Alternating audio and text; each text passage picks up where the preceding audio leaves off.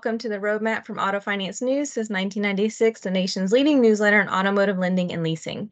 It is Monday, November 13th, and I'm Amanda Harris. This is our weekly wrap on what happened in auto finance for the week ending November 10th, 2023. This episode is sponsored by software solutions provider Innovatech.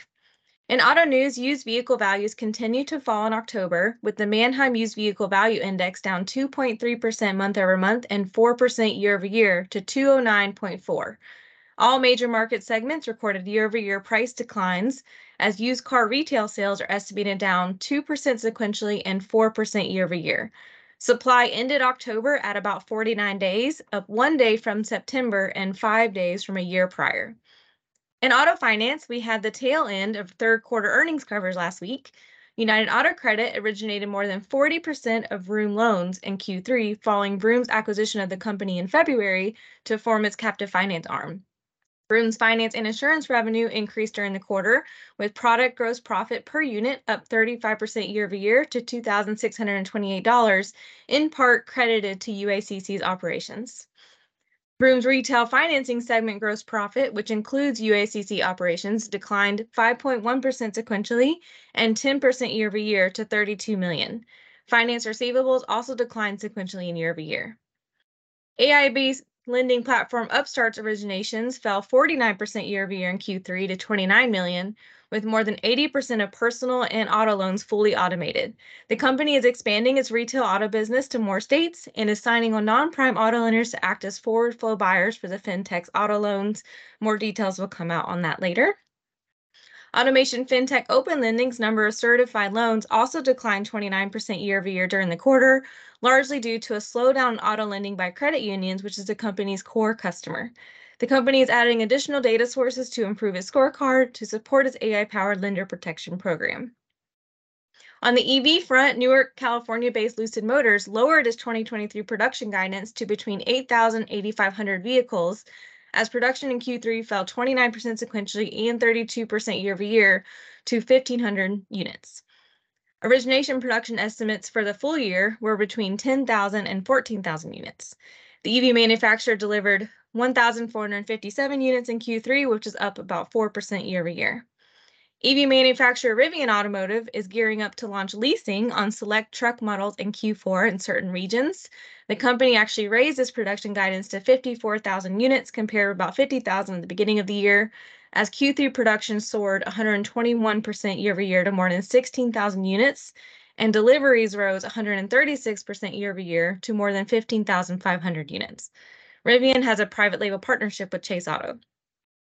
The AFN team this week also is taking an in-depth look at the subprime financing market. Affordability, credit performance, cost of funds, and regulatory compliance are top of mind for subprime auto lenders as inflationary pressures further squeeze consumers' wallets. Um, we're taking an in-depth look at this. We're, we're putting out a really big feature on this later this week, so make sure you check that out.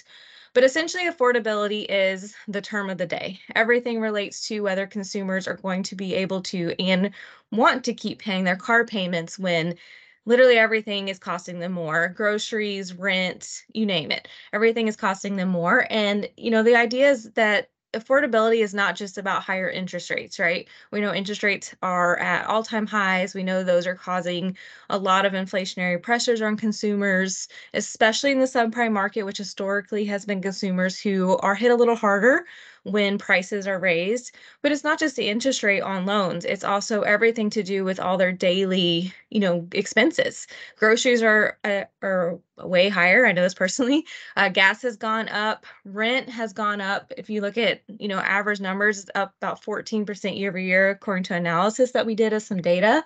So just that cost alone has gone up.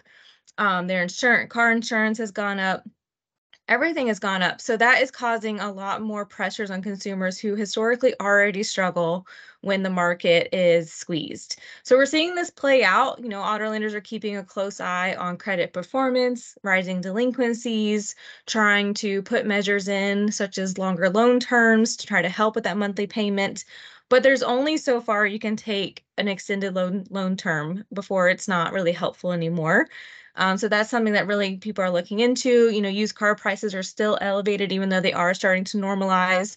Student loan payments have resumed. So that's yet another couple hundred dollars, you know, a lot of people's wallets that are having to pay out each month. So that's something that lenders are keeping a close eye on you know, you've got a couple different metrics that they're having to watch. This idea of FICO migration of people being able to raise their credit scores due to pandemic stimulus. So they were moved up into different credit tiers. Well, now their performance is starting to look like they would normally look.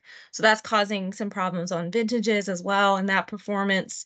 So lenders are having to, you know, update their scoring models. So there's a lot going on in the subprime market. Um, our Future Like Med is going to be a really in-depth look at some of the compliance considerations as repossessions go back up as well. Again, tied back to the rising delinquencies and credit performance. So a little bit of everything. I think the main message here is that affordability is maybe even bigger of a concern for the industry than people realize. And it's pervading every single part of the consumer's life. It's not just that it's a higher interest rate and it's harder to get credit it's also just a matter of everything costs more and it's whether or not they can and are willing to keep paying their auto loan when they may not even be able to afford groceries. So definitely check that out. Make sure you check out full feature coming later this week, where we'll have a lot more data and everything for you to pour through and a lot more coverage on the subprime market to come.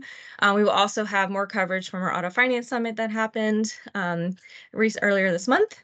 So make sure you check out that as well. Um, and that will do it for today's episode. Thank you for joining us on the roadmap and be sure to follow us on X, formerly known as Twitter and LinkedIn. And we will see you online at autofinancenews.net and here next time.